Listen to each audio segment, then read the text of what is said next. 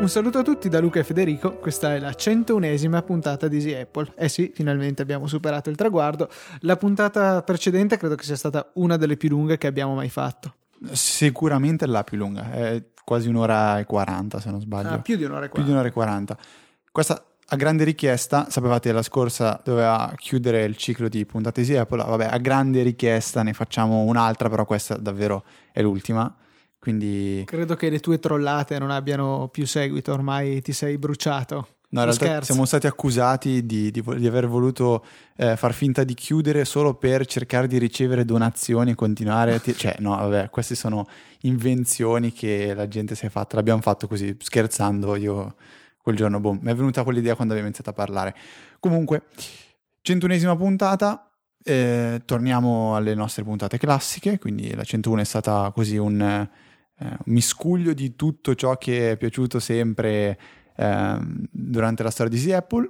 Vi informo che Luca si era dimenticato di far partire la registrazione della puntata, quindi non Un- fa niente. No, vabbè, abbiamo comunque sempre due registrazioni in contemporanea, una di backup, in questo caso quella di backup è diventata quella principale. Allora, partendo ehm, con la prima puntata, che in realtà la seconda puntata ha tre eh, cifre, però questa è la 1 delle 100, c'è qualche, ehm, diciamo, nota tecnica che vogliamo fare. Cosa, cosa è cambiato eh, nel- in questi giorni che precedono eh, questo venerdì di questa puntata? easyapple.org è stato deprecato, come direbbe il mio amico Ben Brooks. È morto. E adesso visitando easyapple.org verrete rimandati alla pagina di Easy Apple che è ostata su ehm, Easy Podcast, quindi easypodcast.it slash show slash Easy Apple. Show perché ci sembrava un pochettino più carino di podcast, ci piace l'idea di fare degli show, eh, danno un'idea un pochettino più di serio. Sì, a breve il Maurizio Costanzo Show e David Letterman Show arriveranno su Easy Podcast. Sì, vabbè. Quando io e Luca finiremo di farci crescere i baffi che ormai vanno molto di moda. No, no, veramente. Io mi rifiuto, c'è, c'è della gente imbarazzante in giro, ma poi vabbè, sono gusti estetici. Altra cosa, abbiamo introdotto per tutti i domini dei vari podcast, perché dovete sapere che tutto confluisce in easypodcast.it, ma ciascuno show ha il suo personalissimo dominio, per esempio saggiopodcast.it, pausacafèpodcast.it e eh, techmindpodcast.it. Non l'abbiamo fatto per One More Show e per i fuori onda perché ci sembrava superfluo. Comunque potete andare rapidissimamente alla pagina contenente le show notes e i link anche per scaricare la singola puntata eh, andando su per esempio saggiopodcast.it slash 4 slash numero della puntata insomma lo stesso vale per tutti i siti del, eh, relativi ai vari show l'abbiamo fatto in modo che sia più rapido appunto arrivare a ciascuna puntata in precedenza bisognava andare a easypodcast.it selezionare l'archivio delle puntate dello show che cercava che interessava scorrere insomma così eh, magari dovremmo cercare di inventarci qualche cosa di intelligente anche per la ricerca nelle show notes ma questo eh, ne, riparlerie- ne riparleremo nel prossimo decennio Ecco, questa è un'ultima novità che ha introdotto Luca. Eh, prima, per accedere alle note, ehm, esisteva un altro tipo di magheggio, che era fare easypodcast.it slash l'abbreviazione dello show, che vuol dire le iniziali, cioè EA per Easy Apple, SP per Saggio Podcast, PC per Pausa Caffè, TM, vabbè avete capito, slash il nome della- numero della puntata. Questo funziona ancora, quindi... eh, Se vi piace di se vi più. piace di più potete tranquillamente continuare ad, ad utilizzarlo. Altra nota importante per la ricerca delle show notes, spesso, cioè la ricerca di eh, magari cose di cui abbiamo parlato in una puntata eh, e la ricerca si fa all'interno delle show notes. Ecco, eh, non esiste un metodo di default che diciamo semplicissimo da, da- da utilizzare o da seguire all'interno del sito easypodcast.it attualmente. Potete sfruttare l'intelligenza dei vari motori di ricerca che permettono di cercare eh, non solo all'interno di tutto il web ma anche all'interno di un sito. Questo lo si può fare semplicemente aggiungendo un parametro alla eh, stringa che, che costituisce la ricerca che voi fate su Google o qualsiasi altro motore di ricerca, cioè site, scritto site, due punti e poi subito attaccato scrivete il sito in cui volete cercare. Cioè, se volete cercare eh, in eh, Easy, Easy Podcast, scrivete, non so, volete cercare la recensione di Hazel e trovare quando Luca ha parlato di Hazel, cercate eh, in, nel vostro motore di ricerca Hazel, spazio, e poi mettete site, site, due punti, easypodcast.it e questo farà una bella ricerca all'interno di Easy Podcast e vi verranno proposti i risultati ehm, che, che, che combaciano questi due, questi due parametri. Quindi il sito deve essere Easy Podcast e deve essere contenuta la parola Hazel. Claudio però ci propone un'altra alternativa, Luca, che è un pochettino più da geek, però vi invitiamo assolutamente a farla. Ci, ci dici tu che cos'è? Sì, praticamente sfrutta una delle custom search di Alfred, che è una nota applicazione per Mac che eh, è della categoria dei launcher, quindi insomma quelle barre dove noi possiamo eh, digitare del testo e questo viene interpretato. Può essere quindi una ricerca di un file, di un'applicazione o l'esecuzione di comandi più o meno complicati. Nel caso delle custom search si va appunto a cercare quello che noi indichiamo su eh, un motore di ricerca, quindi viene definito a priori l'URL da cercare eh, l'URL a cui andare, aggiungendo poi a, alla fine anche le chiavi di ricerca e si riesce così ad avere una ricerca personalizzata eh, all'interno del network Easy Podcast. E l'ha fatto per tutti i nostri podcast, poi vi lasceremo nelle note tutti i dettagli, adesso vediamo se metterli in un posto dove, eh, su come realizzare appunto questa integrazione con Alfred. Sì, troverete un post eh, nelle note di questo show, che quindi troverete sotto easyapple.org slash 101, e, mm, dove, dove, dove, ci saranno scritte tutte queste novità, quindi riguardanti gli link abbreviati e queste ricerche personalizzate, sia tramite motore di ricerca oppure sfruttando eh, Alfred o comunque qualsiasi altro software che voi possa interessare, che possa svolgere questo, questo compito ben preciso. Ora però è il tempo di eh, iniziare con gli argomenti seri di questa puntata. E io vorrei personalmente parlare un attimo dell'iPhone 5 perché non ne ho mai avuto l'opportunità di parlarne anche magari con Luca eh, e con tutti voi. Io lo, lo, ri, lo, ri, lo, ricordo, devo ringraziare un ragazzo di nome Vittorio che mi ha aiutato a trovare eh, l'iPhone 5, iPhone 5 bianco da 16 giga, quindi sono stato preso in giro veramente parecchio da Luca e da anche altri compagni perché bianco non va bene questo iPhone 5. Ehm, vabbè. E anche 16 Come... giga. Vabbè, 16 giga. Ma io ho le mie giustificazioni, nel senso che um, ho sposato tu, tutto allora, ormai sta nel cloud. E... Segnatevi questa affermazione di Federico che mi ricorda tanto, ma io l'iPad lo prendo wifi perché non lo uso mai il 3G. Vedrete che l'anno prossimo arriverà piangendo no devo prendere l'iPhone 6 con 64 giga con 128 giga non ci sto. No io di verità ho sempre avuto iPhone da 32 giga che non ho mai mai mai mai mai riempito. Soprattutto perché non ho tanta musica che ascolto, quindi non ne, tan- non ne, tengo tantissima all'interno dell'iPhone e comunque avendola anche su iTunes Match, quelle volte che dico devo ascoltare questa canzone altrimenti vado in depressione, la, la riesco ad ascoltare per quanto riguarda le foto, è molto bello poterle tenere tutte in locale, sincronizzandole con iCloud. Mi rendo conto che si con può. Con iPhoto. Con iPhoto, sì, scusate. Mi rendo conto che si può tranquillamente anche averle quelle importanti sincronizzate, le altre magari in Dropbox e andarsela a recuperare o utilizzare un software, com- una, un software un'applicazione come um, Riddle Docs per tenere sincronizzata una determinata cartella nel proprio Dropbox eh, su col, col, proprio iPhone e quindi avere sempre queste foto locali. Io quello che faccio attualmente. Comunque, una cosa che non ho mai sentito dire di questo iPhone è che eh, ha più RAM e si sente tantissimo, secondo me.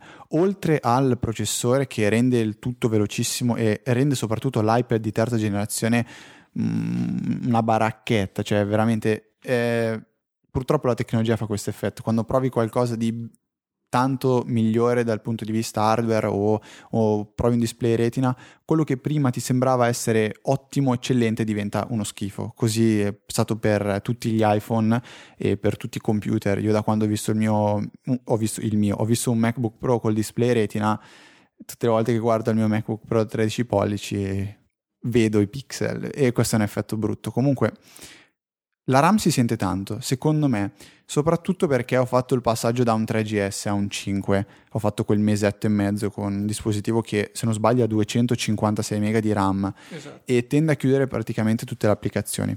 Dove lo sento di più è eh, proprio nel multitasking, cioè quando ascolto i podcast, magari la mattina venendo in università in treno, dopo chiudo l'applicazione e per tutto il resto della giornata faccio altro.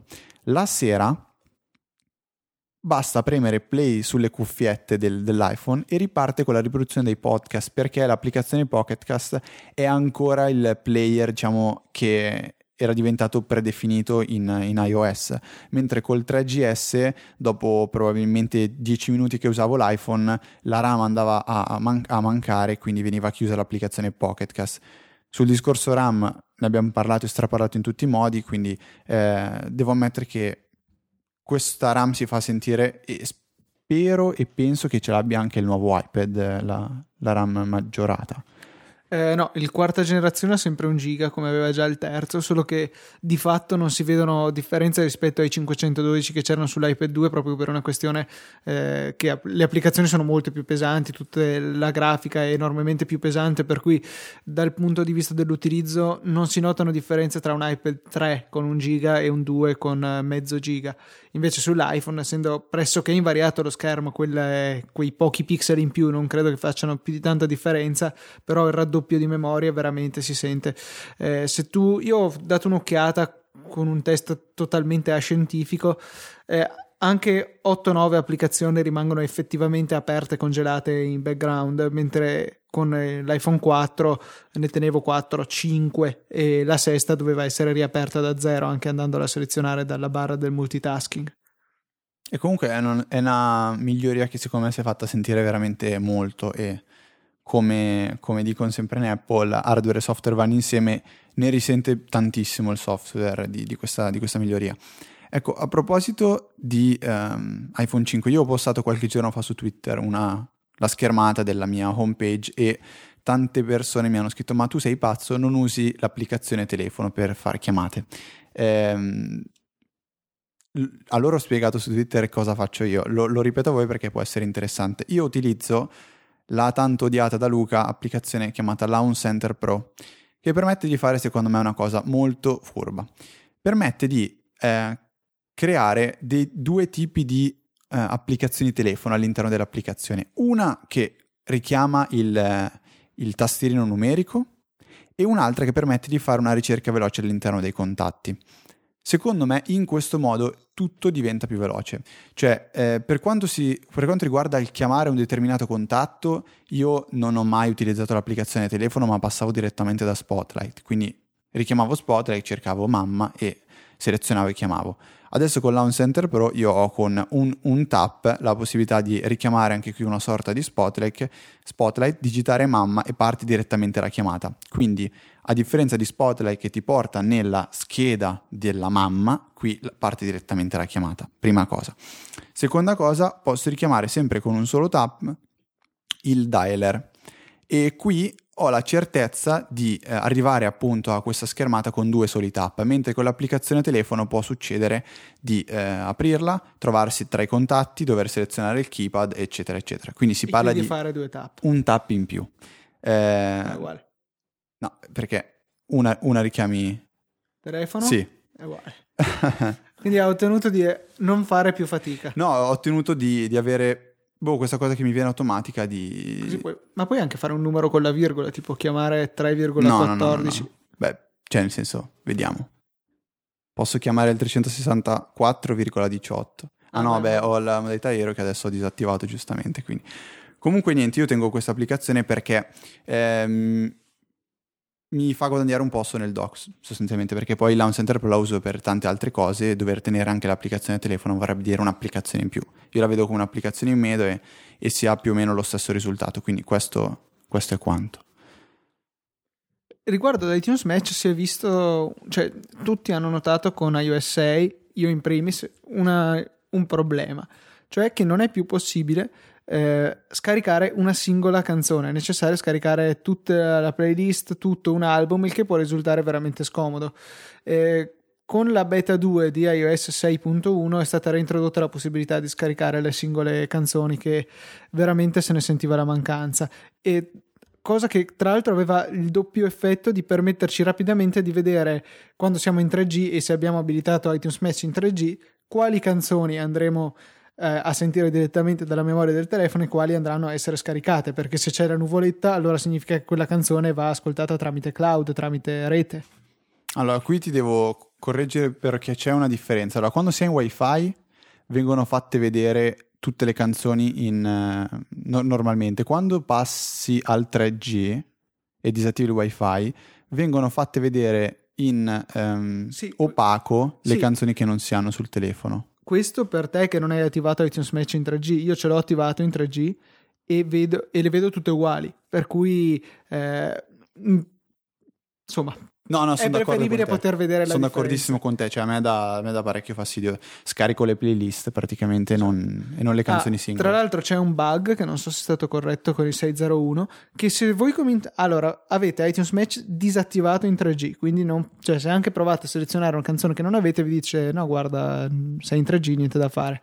Se però cominciate un download eh, in particolare di una playlist mentre siete in wifi e poi uscite dal wifi, in ogni caso i download continueranno, ma non solo per la canzone, per tutte le canzoni della playlist. Io mi sono sfucilato 300 mega, mio fratello 600 con questo sistema qui. Eh, stateci molto molto attenti. Oltretutto poi quando vi accorgete di aver fatto la frittata, dovete mettere in modalità aereo e mettervi a premere stop su ciascuna delle canzoni seguenti nella playlist che state scaricando. Nel mio caso mancavano boh, 400 canzoni, ebbene ho dovuto fare 400 clic sul tasto stop, una rottura veramente colossale. È un grave problema, sper- non ho provato se già col 6.01 è stato risolto, spero che con il 6.1 lo sia perché... Eh, a me è andata bene perché comunque ho abbastanza eh, traffico, me ne avanzava abbastanza e ho solo dovuto risparmiare un po' il mese successivo, durante il mese appunto.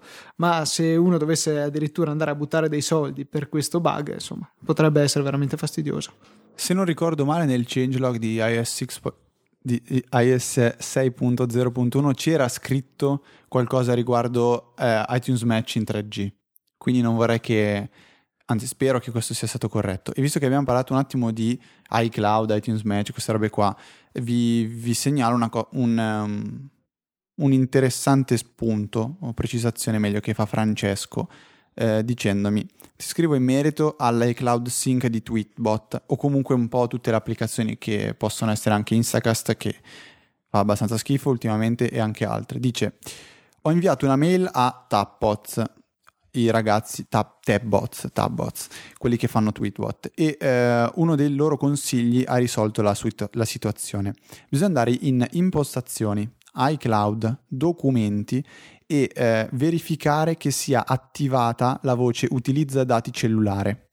Poi il consiglio è quello di fare un reset, un reset della cache degli account su iPhone e Mac e tutto dovrebbe iniziare a funzionare. Questa è la soluzione che io tendo sempre a consigliare, quello di andare a resettare la cache o addirittura cancellare i dati di iCloud. Cioè se non sbaglio anche Luca adesso è riuscito a parzialmente migliorare o sistemare la situazione sincronizzazione con Instacast eh, vuoi dirci tu cosa hai fatto, Luca? Sì, eh, sono andato nella sezione iCloud delle impostazioni dell'iPhone, poi in gestione archiviazione e adesso devo farlo perché non sono sicuro di, di, dirvi i nomi giusti. Comunque c'è appunto la sezione in cui andiamo a vedere specificamente i dati che un'applicazione ha, ha salvato. Quindi iCloud, archivio backup, gestisce archiviazione. Eh, abbiamo la sezione documenti e dati, quindi sono proprio i file che sono stati salvati dalle applicazioni cloud, nel cloud, eh, da non confondersi con il dettaglio che abbiamo quando andiamo invece a vedere eh, le, lo spazio occupato dai backup dei dispositivi. Io sono entrato nella sezione di Instacast, che in questo momento non, non, vedo, non trovo nella lista, ma eccolo qua. Eh, vedo i, il file che è presente, un file che si chiama Instacast, basta uno swipe su di esso, premere elimina e questo verrà eliminato da iCloud. Eh, per qualche motivo a me ignoto non è successo nessun casino con Instacast, nel senso che eh, non ha perso il suo stato, non è impazzita l'applicazione della quale ho, effettuato la modifica. Eh, dopo poco, eh, previa eliminazione e reinstallazione sull'iPad, o meglio, reinstallazione dopo che l'avevo cancellata per la frustrazione tempo fa, eh, ha cominciato a funzionare tutto perfettamente, compresa la sincronizzazione del, delle puntate scaricate e quelle no. Quindi probabilmente eh, i grossi problemi che ha Instacast per quanto riguarda la sincronizzazione sono dovuti più che altro ai cloud, non eh, al programma in sé. Eh, comunque stiamo ancora spe- in, aspettando con ansia la nuova versione di Instacast che dovrebbe utilizzare un servizio gestito direttamente da Vmedio e quindi non appoggiarsi a, ad iCloud per la sincronizzazione che vediamo non è proprio una soluzione ottimale. Sì, lui parlava di Simperium che è il... No, alla o forse ha cambiato idea. Pare che abbia cambiato idea, vuole basarsi su WebDAV, insomma una cosa un po' più particolare. Io lo appoggio perché ad esempio ho riscontrato con Things, che ha un servizio di sincronizzazione proprietario, una velocità spaventosa rispetto a qualsiasi altra applicazione tipo OmniFocus o anche Clear che è appena uscita anche per Mac introducendo sincronizzazione con iCloud. Clear era quell'applicazione per gestire gli impegni eh, che sfruttava tantissimo le gesture e permetteva tramite pinch o swipe verso l'alto o il basso di creare del, dei nuovi impegni e classificarli in base alla loro importanza. Era bellissima quella colorazione rossa, adesso è uscita anche per Mac, introduce la sincronizzazione tramite iCloud che ormai è, è forzata, cioè non possono esistere due applicazioni che non sincronizzano i propri dati, però è lenta e nonostante debba sincronizzare, penso, file di testo stupidissimi, risulta più lenta di quella di Things, che magari deve sincronizzare decine, se non centinaia di, di file, di dati. Things rimane attualmente, secondo me, una delle applicazioni più rapide e eh, con le prestazioni migliori per quanto riguarda la sincronizzazione di dati. E, ehm, invece, Luca, prima di passare ad altro, c'è un'altra domanda che ci viene fatta per quanto riguarda iTunes Match ed è Andrea in questo caso che su Twitter ci scrive come capisco quali brani sono disponibili da scaricare in alta definizione in iTunes dopo aver attivato iTunes Match. È molto semplice in realtà, basta fare il clic col tasto destro sulla barra superiore di iTunes, quella appena sopra l'elenco, quella dove vediamo album, nome, eh, artista e dove cliccando su ciascuna di queste voci possiamo ordinare la playlist corrente eh, per appunto quella voce. Bisogna fare il tasto destro lì in modo da poter avere una lista delle, canz- delle voci che possiamo abilitare per questa tabella. Bisogna specificamente attivare stato di iCloud. Quando vediamo che un brano ha come stato di iCloud abbinato, allora quel brano lì è stato ehm, abbinato per l'appunto al suo corrispondente in vendita sull'iTunes Store. A questo punto possiamo selezionare la canzone, premere il tasto cancella e eliminarla dal nostro hard disk. Questa rimarrà disponibile su iTunes Match, su iCloud e ci comparirà una nuvoletta con una freccina in giù che ci indica la possibilità di scaricarla. Clicchiamo su quella freccina e eh, verrà eh, scaricata la versione a 256 kilobit AAC, quindi quella in vendita tramite l'iTunes Store. Federico aveva scritto tempo fa un articolo su come aiutarsi con eh, delle playlist smart a individuare tutte le canzoni meritevoli di upgrade che abbiamo. E tutte le canzoni che sono abbinate e il cui bitrate è eh, inferiore a 256 kilobit.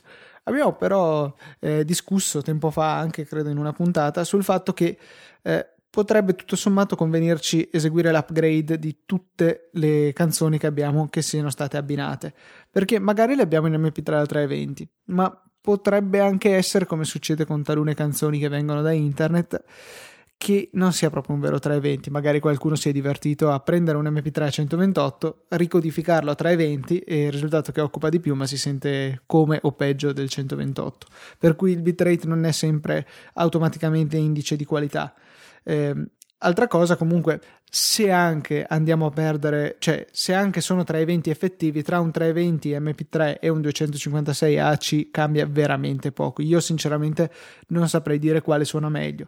Così nel dubbio scarichiamo la versione di iTunes che siamo sicuri che è ufficiale, che è comunque di buona qualità e ci risparmiamo la briga di dover stare a decidere per ciascuna canzone cosa è meglio fare. Nelle note della puntata, quindi eh, easyapple.org slash 101 troverete eh, tutti i dati. Eh, tutti i link del caso, in particolare il link all'articolo di Federico che vi spiega come eseguire questa operazione.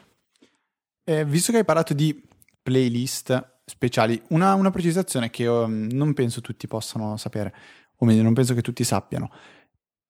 iTunes, da, da, dall'introduzione con, uh, di iCloud, ha permesso di sincronizzare anche le playlist. Questo penso avvenga solo per chi eh, abbia iTunes Match o per tutti Luca tu iTunes Match. solo che iTunes, ok Luca conferma solo che iTunes Match può sincronizzare le playlist. Playlist eh, smart? sincronizzarle chiaramente in wireless in automatico senza dover fare niente. Se invece eh, non avete iTunes Match dovrete normalmente sincronizzare il vostro iPhone tramite wifi o cavo per avere la sincronia delle playlist. Ecco esatto. E quindi vengono sincronizzate eh, playlist smart che sono quelle che vengono aggiornati in automatico con dei secondo criteri. dei criteri di ricerca o di filtro, filtro sì, dei filtri, sia quelle normali. C'è solo una tipologia di playlist che non può essere sincronizzata, che sono le playlist smart che si basano sul, su criteri che coinvolgono altre playlist smart. per esempio vediamo qui la- una mia playlist eh, smart che si chiama iPhone 3 e eh, vuole fare vedere tutte le canzoni che ho nella playlist iPhone che è quella che usavo in particolare pre iTunes Match per sincronizzare e tuttora per scaricare da iTunes Match tutte queste canzoni perché sono quelle che ascolto più spesso Insomma, voglio selezionare le canzoni in questa playlist iPhone che hanno una valutazione tra 3 e 5 stelle.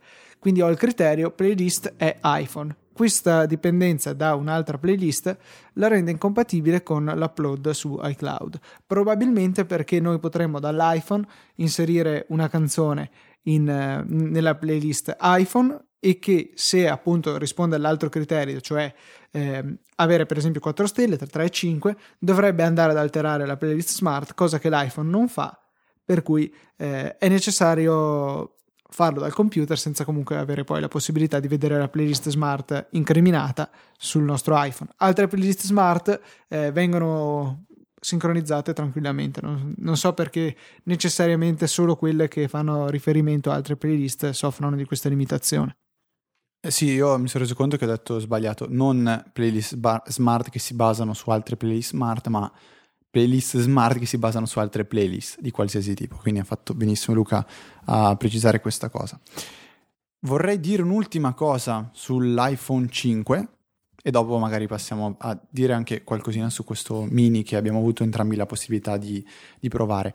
Eh, per quanto riguarda l'iPhone 5 e la questione cover non cover, l'iPhone è qui per lavorare, un articolo che ha scritto Sean Blanc è interessantissimo che condivido al 98% e vi troverete nelle show note, vi, eh, vi invito a dargli una lettura, è corto anche se in inglese però eh, la scrittura di Blanc è sempre molto piacevole da leggere. Cover o non cover? Io ho sempre, o meglio, da, da, da quando ho iniziato a conoscere Luca mi sono sempre più allontanato dal dall'avere custodie tipo carro armato che impediscono all'iPhone di distruggersi, ma allo stesso tempo lo rendono un palmare Windows di, di sei anni fa. E sono passato a queste pellicole della Rapsol full body che coprono completamente l'iPhone davanti, dietro e ai bordi, bordi che sappiamo essere la parte più delicata praticamente di questo dispositivo. Allora, devo ammettere che per quanto annullino la sensazione di alluminio che si ha, cioè toccare l'alluminio dietro dà una sensazione veramente piacevole. Bisogna rinunciare a questa per, utilizza- per passare a quella di toccare della plastica. Stessa cosa per quanto riguarda il vetro davanti.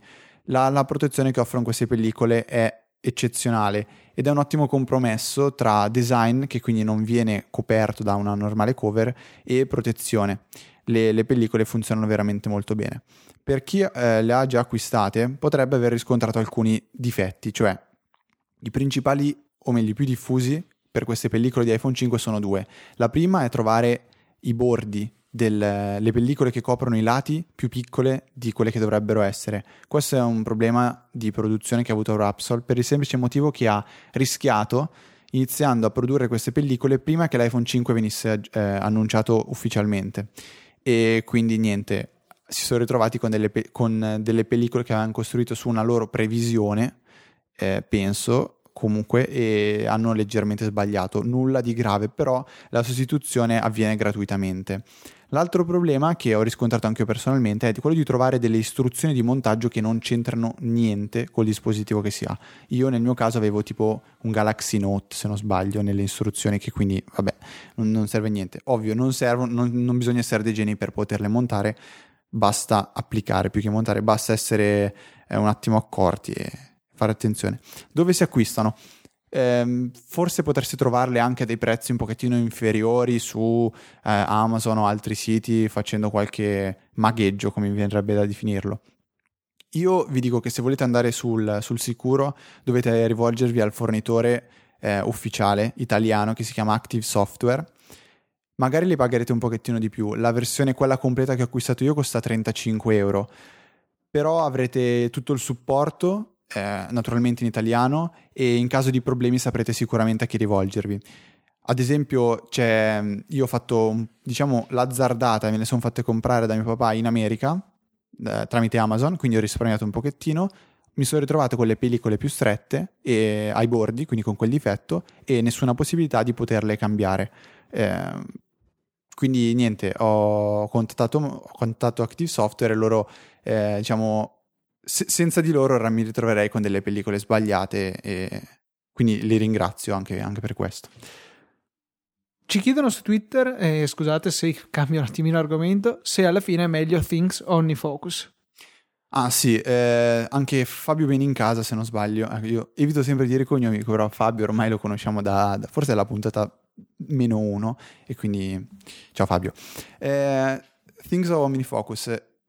La risposta è che io attualmente sono passato definitivamente a Things per il motivo della sincronizzazione che vi dicevo prima che trovo fondamentale per un'applicazione di questo genere, soprattutto per come la uso io, cioè Mac, iPhone e iPad in continuazione.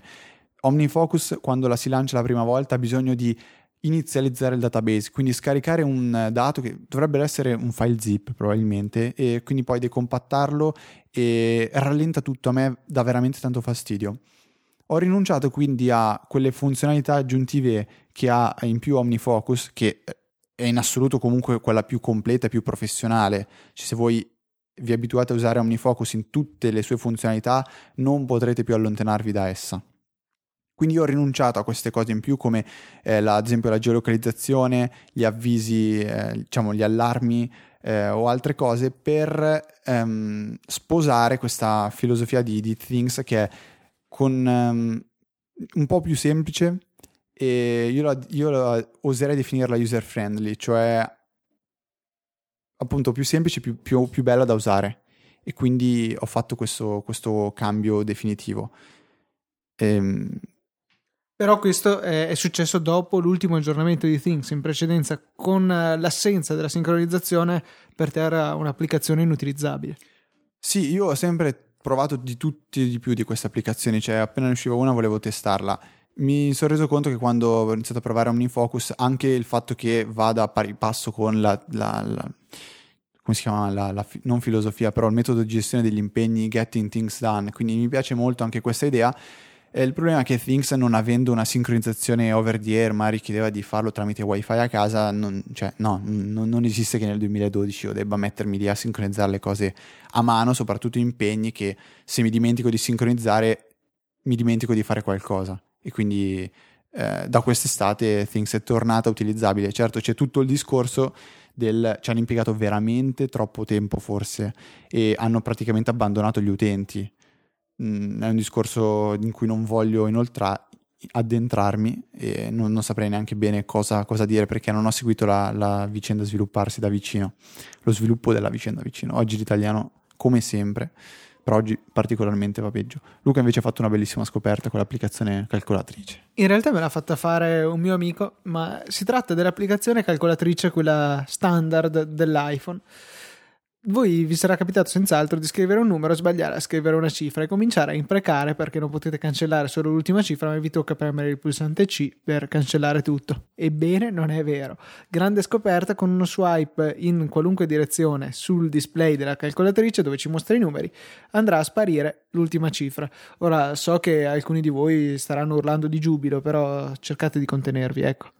Eh, questa mi hai fatto venire in mente una cosa interessante che si rallaccia un po' all'ultima puntata di Pausa Caffè, in questo tuo ospite Gordon Irving e abbiamo parlato un po' di mm, design principalmente. Vi invito ad ascoltarla perché secondo me è molto interessante. Questa cosa qui dici mi fa pensare a quello che diceva proprio Gordon riguardo le calcolatrici, cioè il, il discorso scheomorfismo. Quindi la calcolatrice è limitata perché richiama quelle reali, invece applicazioni quali Solver eh, sfruttano la, bla bla bla, la potenza dei calcolatori con un'interfaccia più, più intelligente, eccetera, eccetera. Lui diceva, comunque l'applicazione calcolatrice dell'iPhone deve essere eh, semplice da utilizzare nel primo momento in cui la guardi, cioè non esiste che io debba eh, seguire un tutorial per imparare a usare una calcolatrice. Ecco, questo è un classico esempio. Cioè, io finché non so e non scopro che facendo questo swipe posso cancellare l'ultima cifra, non lo farò mai e continuerò a criticare l'applicazione calcolatrice perché è una cosa che non mi viene naturale fare. Ehm, quindi è giusto che, siccome la calcolatrice, l'applicazione calcolatrice probabilmente la userà mia mamma, la userà anche qualcuno che eh, di certo non, ha, non, è super nerd, super geek, eh, è giusto che questa cosa debbano, possano saperla fare tutti fin da subito nel momento in cui iniziano a utilizzare l'applicazione calcolatrice. Quindi se queste tre parole che ho detto io male eh, vi hanno suscitato qualche, qualche bella idea tipo ah sì cacchio però in effetti non sta dicendo cose sbagliate, eh, vi invito ad ascoltare la puntata 8 di Pausa Caffè con Gordon Arvin che ha detto sicuramente cose più interessanti di quelle che ho detto io adesso. Sì, sì, sì, veramente è stata una bella puntata, l'ho ascoltata proprio ieri, un po' in ritardo rispetto alla sua uscita, malgrado io disponga di queste anteprime incredibili nella mia cartellina Dropbox, vedo spesso comparire degli scoop incredibili sulle puntate del network Easy Podcast, chissà perché. Comunque sì, vi consiglio eh, l'ascolto, quindi eh, pausacaffè.podcast.it slash 8 slash 8 8 8 8 Luca, hai provato l'iPad mini? Ho provato l'iPad mini, sono andato nell'Apple Store di Lonato in occasione della sostituzione dell'iPhone 5 di mio fratello, ho avuto modo di provare questo gioiellino, se vogliamo, gioiellino però che è macchiato dall'assenza del display retina. E non so, io non so se comprerei l'iPad mini in generale, eh, anche se avesse display retina, comunque è un dispositivo che secondo me mal si adatta alle mie necessità, perché eh, nei posti dove uso l'iPad generalmente mi fa più comodo avere lo schermo grande. Dove non ho l'iPad dietro, difficilmente mi sarei portato via quello da 8 pollici più piccolo, insomma. Per cui eh, per me rimane, credo ancora, la, la miglior scelta quello da 10 pollici. Certo è che dopo aver preso in mano l'iPad mini, quello da 10 pollici sembra ancora più pesante. Non troppo grande, non un, un vassoio, però mi sembra veramente pesante. Quello è il più grande difetto che ho sempre riscontrato in questo dispositivo di Apple. Io invece ce l'ho in casa, è arrivato dall'America, è di mia mamma, quindi non insultatemi. Lo usa lei, un modello 32 GB con la smart cover rossa e qui già una prima segnalazione. La smart cover non aderisce perfettamente all'iPad. Cioè, dopo un po' che la si usa prendola, chiudendola, prendola, chiudendola, quando la si va a richiudere sul dispositivo, rimane leggermente rialzata nella parte dove ci sono i magneti. Quindi questa è già una piccola cosa che mi ha fatto storcere leggermente eh, il, il, naso. Quindi, vabbè, a parte questo. Qualche considerazione che eh, mi, mi viene da fare è il fatto che vabbè, è, è, è decisamente tanto più leggero. Lo schermo non fa schifo come pensavo, ma già visitando siti quali Wikipedia si, ci si rende conto che se non si fa un po' di zoom non si legge niente, mentre con un iPad aprendo Wikipedia si vede praticamente già tutto e si riesce a individuare magari il pezzo su cui si vuole zoomare per poi andare a leggere eh, comodamente. Display quindi che secondo me è stata un po' un, boh, un'azzardata da parte di Apple. Io eh, spero, spero con tutto il cuore che si, il futuro ci porti a un iPad mini col display retina. Questo arriverà sicuramente, arriverà l'anno prossimo e io credo, cioè, aspetta, tutto questo sicuramente in realtà è un uh, io credo e, e, secondo me è molto in linea con questa, questo possibile scenario, cioè l'anno prossimo arriva l'iPad mini con il display retina L'attuale iPad mini viene riposizionato magari a 239, 229 euro. Magari riuscirebbero addirittura ad arrivare a 199, questa cifra magica, e a quel punto spazzerebbero via la concorrenza. Perché credo che pochissime persone andrebbero a comprarsi un Kindle Fire o un eh, Nexus 7 allo stesso prezzo di un iPad mini.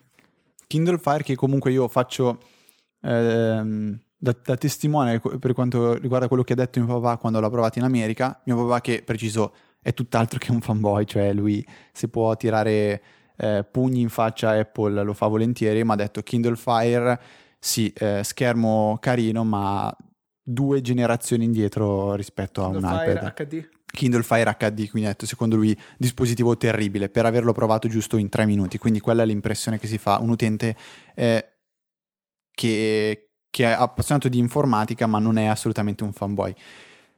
Ehm, un'altra cosa che voglio dire, secondo me questo iPad mini potrebbe davvero diventare un'interessantissima console videoludica, perché è con, ha uno schermo decisamente più grande di quello dell'iPhone 5, quindi giocare a giochi un pochettino complessi sull'iPhone 5 diventa secondo me molto scomodo, si va anche a coprire lo schermo con praticamente i pollici, quindi non, non, mi è mai piaciuto più di tanto. L'iPad invece è troppo grande secondo me e giocare a giochi come Nova o Combat, eh, quella specie di Call of Duty fatta dalla Gameloft, diventa, è sì bello perché si ha un bello schermo davanti, però tenere in mano l'iPad è veramente grosso ed è scomodo. L'iPad mini secondo me trova il compromesso migliore in questo ambito e spero che naturalmente con la prossima generazione, con processori migliori, probabilmente vedremo un A6, A6X, A6X oh, sul, um, sul, sull'iPad mini, il display retina, tutte queste cose qua, potrebbe veramente eh, diventare qualcosa di interessante in questo ambito. E un'altra cosa invece che volevo dire, visto che si è sentito dire eh, Apple complimenti ha copiato la, il Samsung, ha copiato Google col Nexus 7, col Galaxy Tab, bla bla bla, eccetera, eccetera.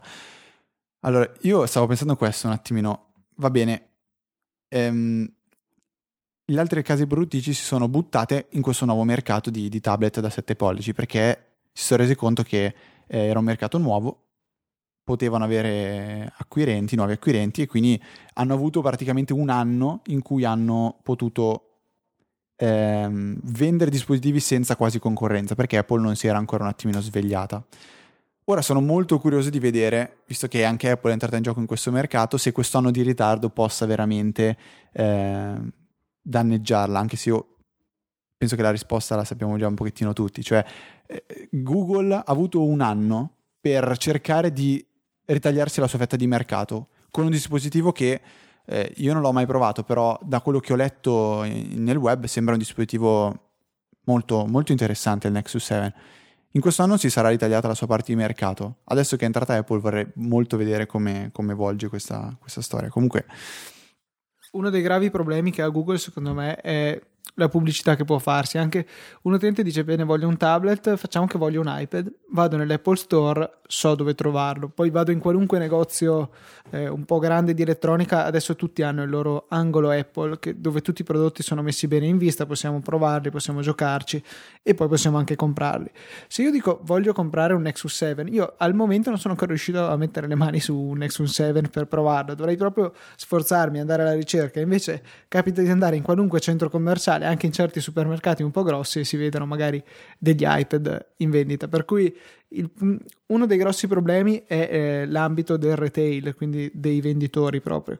Altra cosa rimane comunque un serio problema quello del software. Le applicazioni tablet per Android si contano sulle dita di una mano e tutte le altre sono delle porcherie, cioè sono delle applicazioni per telefono stirate, cioè eh, non so se avete visto gli screenshot, già solo quelli che ha messo Apple durante il keynote, ma ho anche altri screenshot tipo di Twitter, sono orripilanti, cioè è uno schifo. Eh, quasi brutto, no, forse ancora più brutto dell'applicazione Twitter per iPad. Veramente un disastro, per cui avere delle applicazioni del genere mi fa passare la voglia di comprare un dispositivo, perché eh, possiamo dire quello che vogliamo, possiamo avere 1000 1000 GHz, in questo caso abbiamo anche degli schermi oggettivamente molto migliore, ma se poi le applicazioni che andiamo a usare sono delle schifezze, eh, visto che il nostro tempo lo passiamo per la maggior parte nelle applicazioni, abbiamo alla fine un'esperienza inferiore. Potremmo anche avere un tablet la cui batteria dura un mese, che ha uno schermo 10 volte la risoluzione del retina, un processore ESA Core eh, che è più veloce di un Mac Pro, però se poi le applicazioni fanno schifo, allora a quel punto non so quanto valga la pena di avere tutte queste caratteristiche così, così importanti. E invece, per concludere questo discorso di iPad mini, volevo farti una domanda per capire se tu sei d'accordo con quello che sto per dire ehm, io, Luca. Cioè, il fatto che Steve Jobs abbia detto il discorso, ah, che schifo gli iPad, gli iPad da 7 pollici, eccetera, eccetera, a me viene da pensarla così. Probabilmente Apple aveva veramente necessità di creare una, una, bella, una forte distinzione tra il prodotto iPhone e il prodotto iPad, che eh, ha necessitato quindi un, un display ad esempio maggiore, cioè creare due dispositivi con dimensioni decisamente diverse, mentre un iPad, pensare che tre anni fa, eh, pensare di vedere tre anni fa un iPad mini e un iPhone, allora forse anch'io mi sarei schierato dalla parte di coloro che dicevano eh, l'iPad è un iPhone grande. Mentre andando a creare un iPad che è un dispositivo decisamente più grande, che subito ha dimostrato di essere diverso dall'iPhone, ha permesso di creare una nuova categoria di tablet, quindi,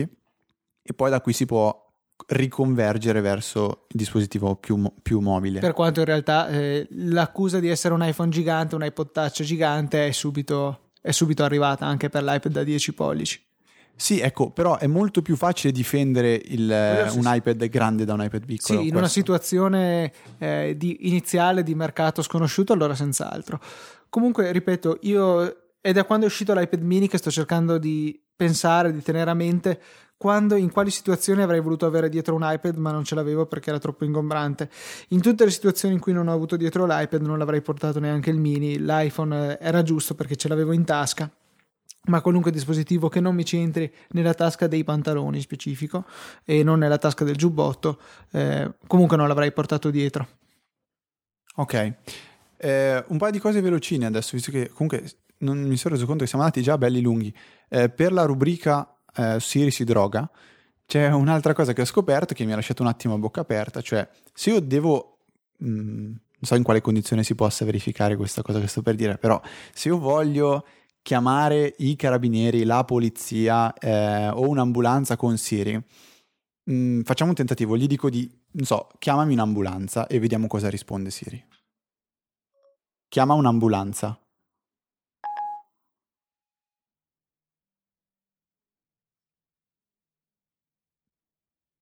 Purtroppo non riesco a trovare servizi ambulanza. Vabbè, già il tempo che ci ha impiegato e quindi non mi trovo un'ambulanza. Allora proviamo a fargli chiamare, ad esempio, chiama il 118. A questo punto no, non può sbagliare.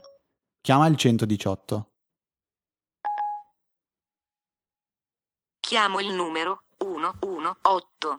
Federico, il tuo iPhone è in modalità uso in aereo. Ecco, perfetto. Adesso ho fatto la figuraccia, però eh, se non fosse in modalità aereo mi dice mi spiace ma non posso chiamare il numero 118. Vi invito a provarlo. Adesso... Eh... Arrabbiati e muri.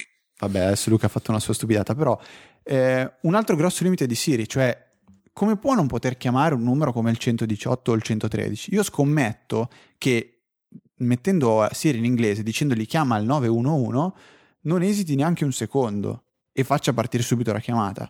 Quindi mi spiace come Siri venga veramente mh, tralasciato in, probabilmente in tante altre lingue. In italiano ha dei, dei limiti eh, evidenti io vi invito, invito tutti a provare a settare Siri in inglese, se avete un pochettino di dimestichezza con la lingua, provare a fargli qualche domandina un pochettino più complicata e vedere le risposte che vi darà. Per molte cose Siri potrà, adesso Luca sta giocando con, con Siri in inglese, però per molte cose Siri in inglese eh, funziona molto molto meglio, forse per tutto. E, ehm, questo, questa è una cosa che a me veramente fa, mi, mi rende triste perché è uno strumento completamente a cui vengono tagliate le balle, se, se, vogliamo dirla proprio chiaramente. In maniera fine, insomma. Sì, esatto. Eh, Luca, ci sono un bel po' di cose ancora da, parla- da dire in realtà, però eh, forse una che può essere interessante, cioè ehm, io non mi ricordo di averne già parlato, adesso tu ricordami però, hai meno memoria di me. Ci, ci è stato chiesto se conviene comunque seguire le notizie su Twitter o sugli RSS? Secondo me questo l'avevamo già risposto, vero? Sì, perché credo di avere in mente anche la risposta che avevo dato, cioè è meglio seguire con gli RSS per il semplice motivo che se ci perdiamo un tweet in sostanza è perso, a meno che non proprio non seguiamo due account, allora poi possiamo tornare indietro e guardarlo. E invece con gli RSS tutti i feed, tutte le notizie che sono uscite dall'ultima volta che abbiamo segnato tutto come letto ci rimarranno. Eh, salvo casi estremi, chiaro che se stiamo via 15-20 anni non possiamo pretendere di ritrovare tutto, però insomma buona parte delle notizie ci rimangono, per cui se vogliamo fare un, un lavoro proprio ben fatto di eh, seguire le notizie, allora è necessario usare gli RSS. Se ci accontentiamo di scoprire se per esempio c'è uno tsunami, allora Twitter è meglio, sarà più tempestivo e ci saranno tantissime persone che ne parlano al punto che non potremo certamente ignorare la cosa. Però in generale io trovo che sia meglio affidarsi a degli strumenti più specializzati come sono gli RSS per seguire le notizie. Ecco, confermo. Due puntate fa la domanda l'aveva fatta Andrea, oggi è Luigi a fare la domanda, quindi Luigi per questa volta è un'eccezione, ti abbiamo risposto la prossima volta. Dai, eh. si d'ora in avanti, benvenuti alla puntata 1, 2, 3 di Easy Apple, seguite gli RSS. ecco, sì, sì, sì, sì. Scherzo, naturalmente. No, beh. Ehm, devo rispondere a una domanda che mi è stata fatta su, su Twitter poco tempo prima di iniziare la diretta, cioè il fatto... Mh, io ho scritto su Twitter che adoro Fantastical e la sua intelligenza nel capire quello che io gli chiedo di, di fare e nell'eseguire. Cioè, Fantastical è, l'abbiamo già detto tante volte, lo ripeto, un'applicazione che si va a posizionare nella menu bar di OS X e permette di eh, avere accesso rapido al calendario e creare nuovi eventi, nuovi eventi in modo intelligente, dicendogli stasera eh, mangio la pizza a casa di Luca dalle 9 alle 11 e lui interpreta tutte queste parole e va a riempire i vari campi del, del calendario e crea un evento mh, corretto nel proprio calendario appunto. Questa possibilità ce l'ha anche l'applicazione calendario nativa di Mac. Ha in alto a sinistra un più, digitando nel più si può scrivere e dando invio viene creato l'evento. Perché a me piace di più utilizzare Fantastical? Primo perché è qualcosa che è sempre aperto nel mio Mac e non mi dà fastidio lì in alto e posso richiamarla con una shortcut che è quella di default è CTRL e spazio. Si apre questa tendina dove ho già il calendario, i prossimi eventi e anche i promemoria e già questo è un qualcosa in più. Successivamente la cosa che mi piace tanto di Fantastical è che mentre scrivo mi fa vedere quello che lui sta pensando che io gli stia dicendo. Cioè, se scrivo ad esempio eh, pizza Luca e, e lui pensa che in realtà sbagliando, Luca è il luogo, eh, io lo vedo, vedo che Fantastical pensa che Luca sia il luogo, allora io provo a farglielo capire in modo diverso, mentre l'applicazione, la, la funzionalità di, di X, quella di calendario, tu scrivi, dopo quando premi invio preghi che sia andato a tutto a buon fine. L'altra cosa è proprio appunto il discorso della shortcut, cioè dovunque sono, se mi trovo in Safari e vedo che succede qualcosa o mi arriva un messaggio, io richiamo Fantastical con la, l'abbreviazione a tastiera, la scorciatoia, scrivo, premo invio e ho tutto finito. Quindi questo, questo, secondo me è un guadagno importante. Poi uno naturalmente deve valutare se val, valga la pena andare a spendere quei, se non sbaglio, 14-15 euro per acquistare Fantastical o no. Me, per me è diventata praticamente la, l'applicazione calendario predefinita. Poi permette di gestire anche i promemoria, eccetera, eccetera. Quindi ehm, è un'applicazione interessantissima. Alla fine poi comunque si affida al calendario sottostante per salvare tutti gli eventi per cui eh, funziona iCloud, chiaramente tutto ci arriva sui nostri dispositivi con iOS. Non è un'applicazione che eh, chiude dentro di sé tutti i dati e magari si sincronizza con una controparte su iPhone. È semplicemente un'interfaccia che sta al di sopra del normale sistema di gestione dei calendari di OS X. Sta arrivando però la controparte per iPhone. Ne stanno parlando tutti su Twitter eh, vedremo quando uscirà che cosa offrirà in più. Sempre comunque rimanendo un'applicazione, eh, ancora una volta, interfaccia nei confronti del calendario. Non so se avete letto, ma eh, sembra che Apple abbia smesso di vendere la Apple Care e abbia cominciato a garantire una garanzia normale di due anni, per cui sembra che tutto eh, tutta la fatica che abbiamo fatto è servita a qualcosa. Apple sembra essersi decisa a rispettare la legge al 100%, offrendo, adesso vedremo perché è da vedere se continuerà a offrire per il primo anno quella super assistenza a cui siamo abituati, salvo appunto qualche rara eccezione, oppure... Ehm, cominciare e poi per il secondo anno appunto una garanzia più normale dove eh, cose evidenti di problemi del prodotto vengono risolte, mentre invece cose che non dovrebbero necessariamente riguardare loro non verranno risolte, come invece succede spesso il primo anno, anche se, se fate pena al Genius può essere che vi cambi l'iPhone anche se l'avete buttato nel water. Eh, a te è successo, no? No. È quello... Um... Quello no. che ti ha costituito il tasto della sì, tastiera. Esatto, esatto, io avevo il Mac fuori garanzia, eh, no, pensavo dicessi mi era cascato l'iPhone nel water, no, quello no, ho evitato. Mi era, avevo un tasto della tastiera del mio Mac che normalmente scrivendo saltava fuori. l'ho portato all'Apple Store, garanzia scaduta, e me l'ha cambiato poi scrivendo eh, riparazione software nella, nella scheda della riparazione, in modo del tutto gratuito. Mentre invece già cambiare un tasto della tastiera fuori garanzia pagando ha un costo esorbitante. Sì, te l'aveva fatto passare come... Aspetta, costa sui 145 euro perché... Mi sembra corretto. Insomma. Sì, perché praticamente ti dovrebbero cambiare tutta la tastiera. A me è appena successo, ah. anzi prendo spunto per questa cosa. Sono appena stato recentemente in, in un Apple Store per appunto far...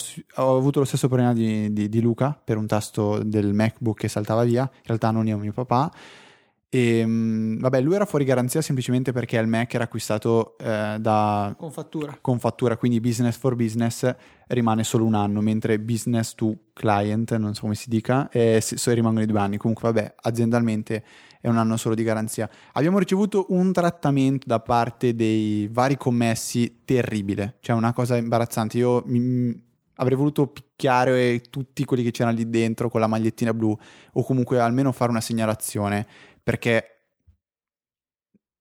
mi spiace dirlo, ma secondo me queste cose succedono perché siamo in Italia. Però vabbè. Eh... È strano perché io invece avevo, ho sempre avuto un'ottima esperienza agli Apple Store, addirittura in quello di Lonato, sempre per l'evento che dicevo della sostituzione dell'iPhone di mio fratello, avevo notato che avevano una cassa Bluetooth in esposizione che aveva l'antitaccheggio staccato. Eh, allora ho detto, beh, il primo Genius che vedo glielo dico. Io non ho potuto cominciare a parlare a questo Genius dicendogli, guarda, quella cassa lì arancione ha l'antitaccheggio staccato. Lui mi ha fermato appena ho cominciato a aprire bocca e si è presentato, ciao, io sono Pinco Pallino, mi ha dato la mano, si è presentato mio fratello e dopo ho potuto dirgli in tre secondi che, guarda, quella cassa arancione ha l'antitaccheggio staccato. Eh, per cui mi ha fatto ridere perché spesso c'è questo quasi eccesso di gentilezza da parte dei, dei dipendenti degli Apple Store. Mi sembra strano che tu ne abbia trovati due eh, veramente burberi e indegni. Sì, cioè proprio gente che ti trattava veramente male. Quando ad esempio mio, a mio papà è stato chiesto mi dica eh, nome e cognome per prendere l'appuntamento, e mio papà gli ha detto Travaini. E il, il tizio lì dell'Apple la guarda e ti fa questo è il cognome, mi dica il nome adesso, proprio con atteggiamento di arroganza. E comunque mi ha segnalato Simone che esiste un indirizzo a cui poter scrivere per appunto ehm, esporre le proprie lamentele nei confronti dei retail store. Ed è apple.com slash it slash retail slash feedback. Quindi eh, facile da ricordare lo troverete comunque nelle note dello show. E vi invito a eh, fare questa cosa nel caso in cui ricevate un trattamento no. scorretto da parte dei, dei, dei, degli Apple, da parte, negli Apple Store, diciamo, ecco, mettiamola così. Io l'ho fatto eh, perché ci tengo comunque anche queste cose. Ehm, niente, rimandiamo alla settimana prossima tutte queste belle recensioni di applicazioni e wallpaper, canzoni, perché voglio, voglio considerare anche un album addirittura settimana prossima. Ce ne sono tante di cose. Settimana prossima, tra l'altro, ecco, diciamolo, saremo in ballo con un esame, quindi non avremo idea di, di quando ci sarà la diretta. Come sempre, quindi praticamente. Come anche oggi. ehm, Luca, tu qualcosa da aggiungere? Niente, ci siamo. Aggiungerei un buona settimana a tutti quanti. Va bene, allora noi come sempre torneremo. Ah, ultima cosa. Visto che ce l'avete chiesto, abbiamo inserito in tutti gli show il feed RSS quindi potrete andare nelle pagine del, dei vari show sui Easy Podcast e troverete in basso il simbolo dell'RSS RSS piccolissimo quindi esatto è piccolo per adesso però ci, ci vedremo. Per adesso l'abbiamo messo dopo vediamo di sistemarlo bene anche graficamente. Quindi chi l'ha chiesto può adesso eh, vedere qual è il feed diretto e farci quello che vuole.